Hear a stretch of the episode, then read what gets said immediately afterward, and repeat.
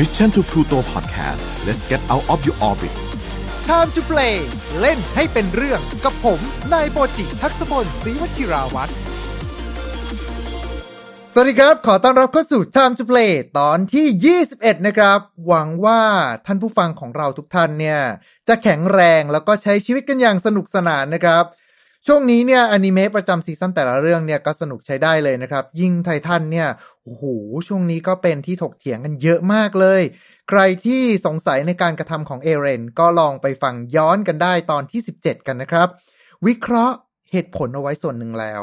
ส่วนช่วงนี้ครับ สำหรับชาวเกมเมอร์ก็คงจะมีเกมใหม่ๆ เปิดเยอะมากมายเลย ไม่ว่าจะเป็นทั้งกิจกรรมอีเวนต์ต้องมาปั่นกันบ้าง อย่างช่วงนี้ตัวผมเองเนี่ยก็ติดเกนชินอิมแพ t อยู่นะฮะ ก็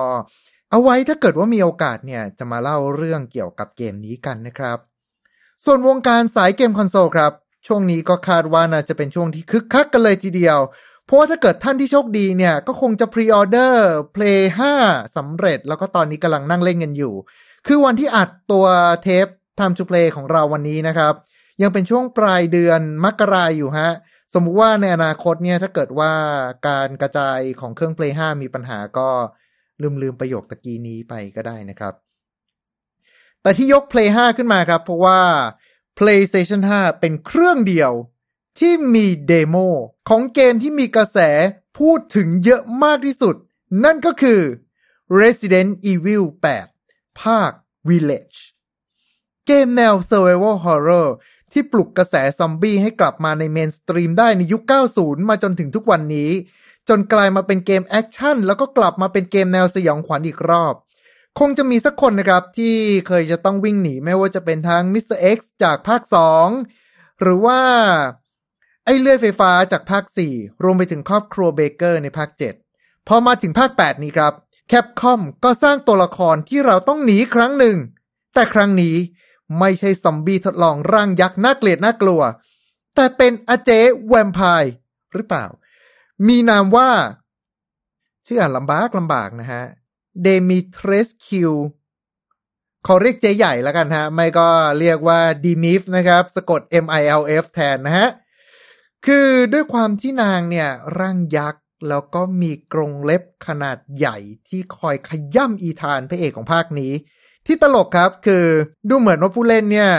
จะไม่ได้กลัวกันนะฮะ แต่ว่าจะชอบใจเจใหญ่คนนี้เป็นพิเศษเลย ด้วยความมหึมาของร่างกายและครับ สัญชตาตญาณของผู้ชายมันก็ทำให้เราไม่สามารถละสายตาจากเนินเขาทั้งสองลูกนั้นได้เลยนะฮะคือมีการคำนวณความสูงของตัวเจดีมิฟมาแล้วนะครับ เทียบจากสัดส่วนของเฟอร์นิเจอร์ที่อยู่ในห้อง เจน่าจะสูงถึง 8 ฟุตเลยทีเดียว ซึ่งตัวเลข 8 ฟุตเนี่ยครับ มีนัยสำคัญ เพราะสาวร่างยักษ์ 8 ฟุตนี้ ไปตรงกับตำนานเมืองเรื่องหนึ่งเข้า โดยตำนานเมืองเรื่องนั้นมีชื่อว่าฮัจิชาคุสมะ ตำนานสาว 8 ฟุตที่ไล่ล่าเด็ก จะเป็นอย่างไร ทีมงานครับ ขอดนตรีด้วยครับ พบกับเรื่องราวที่คุณอาจจะหาไม่เจอ แต่เราเจอใน Time to Play Podcast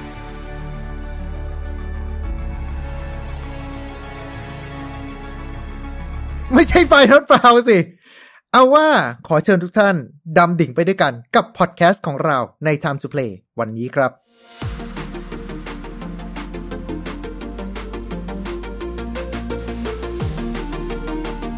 มาว่ากันด้วยตำนานเมืองก่อนนะครับ มันก็คือ Urban Legend หรือว่าเรื่องเล่าชาวเน็ตนั่นแหละครับ พวกตำนานความเร้นลับที่เพิ่งเกิดขึ้น ไม่ใช่ตำนานผีปีศาจหรือเรื่องลี้ลับที่มีมาก่อน ยกตัวอย่างเช่นตำนานผีปากฉีกของญี่ปุ่น ตำนาน Slender Man จาก Crispy Pasta โมโมชาเลนที่เอารูปปั้นอุบุเมะมาใช้ หรือว่าอย่างในไทยก็อาจจะเป็นอย่างคำสาปของ Central World ผีปักปักครืด ลิปสีแดง แล้วก็ยาย speed ซึ่งเอาจริงๆแล้วก็มีคนบอกมาเหมือนกันนะฮะว่าเรื่องยาย speed เนี่ยก็คือเขาเอาเรื่องยายเจ็ดจากเรื่องนูเบมืออสูรล่าปีศาจไปเล่า จนสุดท้ายมันกลายมาเป็นตำนานเมืองซะอย่างนั้น คือตำนานเมืองเนี่ยนอกจากส่วนของที่จะมีเรื่องราวสยองขวัญกันแล้ว ก็ยังมีไปในทางมุ้งมิ้งด้วยนะครับ เช่นบอกว่า ถ้าเกิดว่าคุณเจอโคอาล่ามาร์ชแบบมีคิ้วเนี่ย คุณจะโชคดี หลากหลายเรื่องครับ กลายมาเป็นตำนานที่เล่าขานกัน ผ่านการทำซ้ำมาเรื่อยๆ จนตอนนี้ก็เชื่อว่าทุกโรงเรียนเนี่ยก็ต้องมีผีสิงหรือไม่ก็มีตำนานอะไรสักอย่างแน่ ๆ เลยนะครับ ที่เราก็จะเจอกันได้กับตำนานนี้ในทุกๆ โรงเรียนกันเลยทีเดียว แต่สำหรับตำนานเมืองอันนี้ กับสาว8ฟุตกลายมามีอิทธิพลกับวัฒนธรรมป๊อปอย่างไม่น่าเชื่อ และมีการวิเคราะห์กันด้วยว่า น่าจะเป็นที่มาของเจดีมิฟ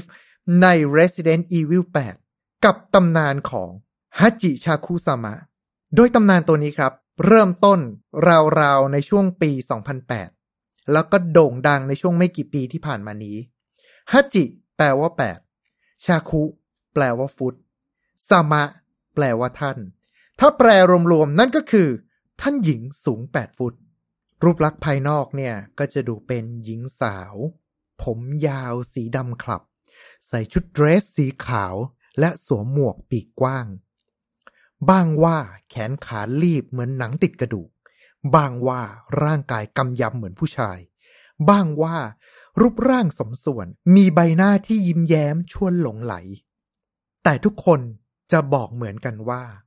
วิญญาณตนนี้สูงมาก วัดได้ราวๆ 8 ฟุตหรือ2เมตร40 กันเลยทีเดียว มาถึงตรงนี้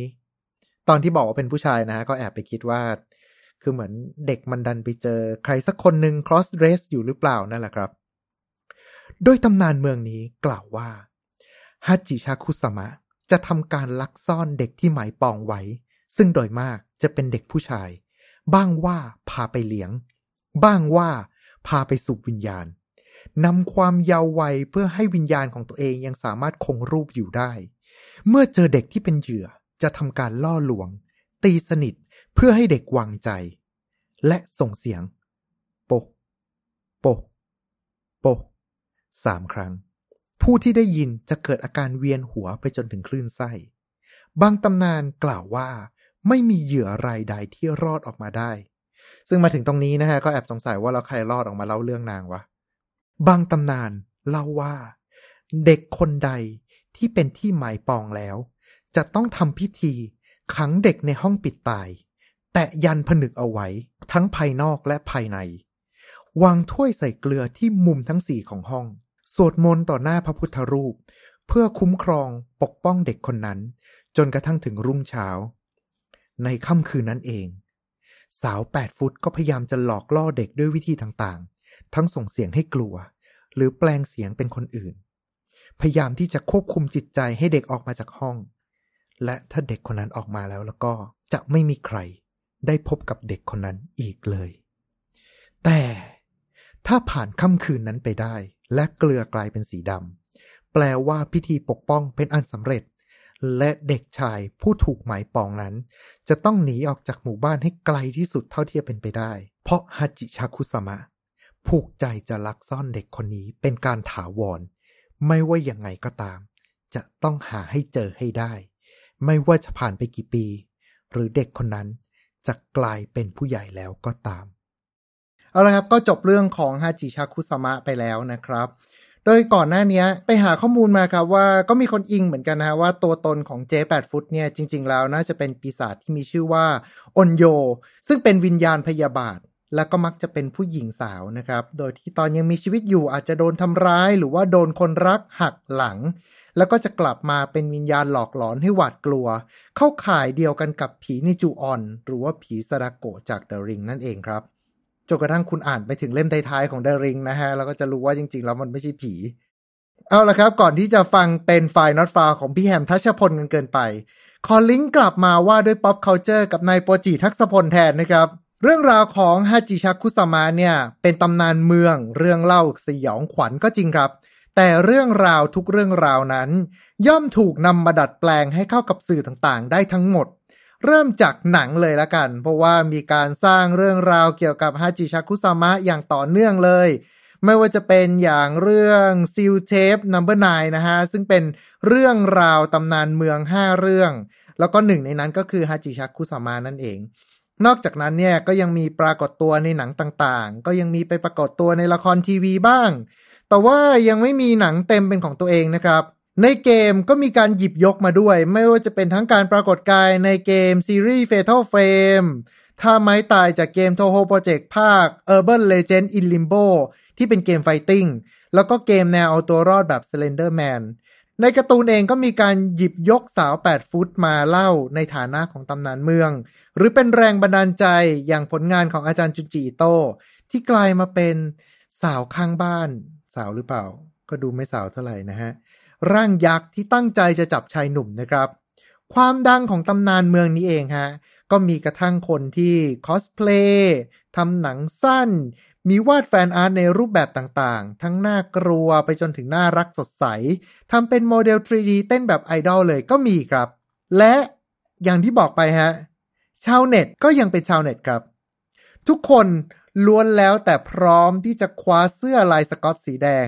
สวมวิญญาณเป็นท่านผู้เจริญ แล้วประกาศกฎการใช้อินเทอร์เน็ตข้อที่ 34 ได้กับทุกสิ่ง เมื่อสิ่งใดอุบัติขึ้น สิ่งนั้นย่อมหนีไม่พ้นการนำไปใช้เป็นวัตถุทางเพศ there is a pawn of it no exception rule 34 จากตำนานเมืองครับ กลายมาเป็นขวัญใจใหม่แห่งชาว 18 บวกนะฮะ โดยหยิบยกตำนานเมืองมาแต่งเสริม เติมจินตนาการเข้าไป ด้วยความที่พล็อตเนี่ย มันเป็นผีสาวตัวโต ไล่ล่าความยาววัยจากเด็ก ก็กลายมาเป็นพี่สาวสุดสะบึม ไล่ล่าความเยาว์วัยจากเด็กแทน อันนี้แล้วแต่จะตีความนะฮะ ว่าความเยาว์วัยที่ว่าเนี่ยหมายถึงอะไร คือมาพิจารณาตรงนี้ฮะ ถ้าเกิดว่าตามกระแสของต่างประเทศเองจริง ๆ แล้วในฝั่งของโลกตะวันตกเนี่ยตั้งแต่ยุค 90น้นมาแล้วก็มีกระแสของ MILF อันเนี้ยผมว่าทุกท่านน่าจะไปกด Google หากันดูได้นะฮะว่ามันแปลว่าอะไรนะฮะ บางทีก็จะเรียก MILF บ้างบางทีก็จะเรียกว่า MIF บ้าง แต่สำหรับชาวอาทิตย์อุทัยครับ ก็ดัดแปลงมาให้เข้ากับวัฒนธรรมตัวเอง ด้วยความที่มีความหลากหลายแล้วก็เปิดกว้างทางเฟติสกลายเป็นว่าตำนานเมืองนี้มาจุดกระแสโชตะคอนให้ติดซะอย่างนั้นนะครับคำว่าโชตะคอนเนี่ย โชตะเป็นแสลงเอาไว้เรียกเด็กผู้ชาย ส่วนคำว่าคอนเนี่ย มาจากคำว่า complex นั่นก็คือ เรื่องราวปมในใจหรือความซับซ้อน รวมกันเป็นโชตะคอนหรือว่า หลงไหลในตัวเด็กผู้ชายนั่นเองครับ คือโอเคจำไว้ก่อนนะคือ มันเป็นการกระทำที่ผิดกฎหมายนะครับ แต่ว่าในที่นี้เนี่ยเราจะพูดถึงกระแสในวัฒนธรรมที่ต่างกันเท่านั้น โดยกระแสโชตะคอนเนี่ยนะครับ ก็มี เขียนเป็นโดจินทำหนังสือทำมือในงานขายจำนวน 10บสเรื่องเลย มีหลายเล่มมากเลยนะครับ ที่หยิบยกตำนานเนี้ยมาใช้ รวมไปถึงบางเล่มก็กลายมาเป็นแอนิเมชันด้วย คือเอาว่าน่าจะเป็นส่วนหนึ่งที่ทำให้กระแสนี้จุดติดขึ้นมานะครับ เพราะว่าจากที่ไปศึกษามาคือเน้นว่าศึกษานะฮะ คือทางผมเองต้องไปทำงานที่ Comic Market ทุก ๆ ปีอยู่แล้ว ซึ่งเป็นงานขายโดจินหนังสือทำมือที่ใหญ่ที่สุดของญี่ปุ่นนะครับ คือมันมีกระแสแนวพี่สาวกับเด็กผู้ชายออกมาเยอะเป็นพิเศษในรอบ 4-5 ปีที่ผ่านมา โดยเป็นกระแสที่เรียกว่าโอเนโชตะหรือว่าแนวพี่สาวกับเด็กผู้ชายนั่นเองครับ ซึ่งตามมาด้วยกระแสมีมของอาราอารา ซึ่งมักจะเป็นเสียงที่ตัวละครแนว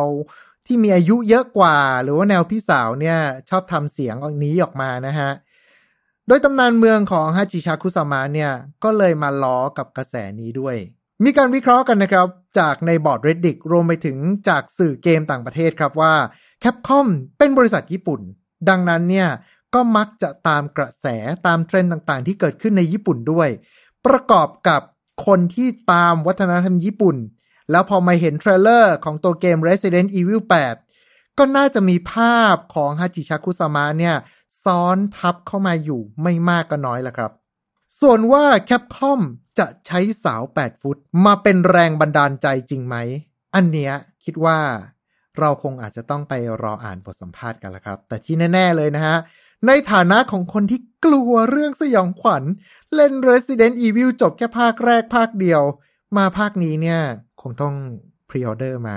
เล่นอย่างแน่นอนนะครับ เจ๊ดิมิฟนี่ดีงามจริง ๆ เลย เอาละครับ และนี่ก็คือตำนานของสาว 8 ฟุตฮาจิชาคุสามะ จากตำนานเมืองเรื่องลี้ลับยุคใหม่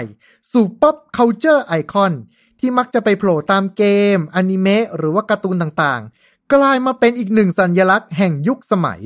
และถ้าเกิดว่าท่านผู้ฟังนะครับ ชอบ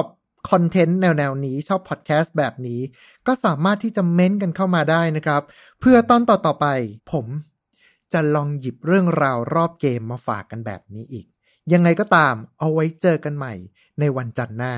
วันนี้ขอตัวลาไปก่อน สวัสดีครับ Mission to Pluto Podcast let's get out of your orbit Time to play เล่นให้เป็นเรื่อง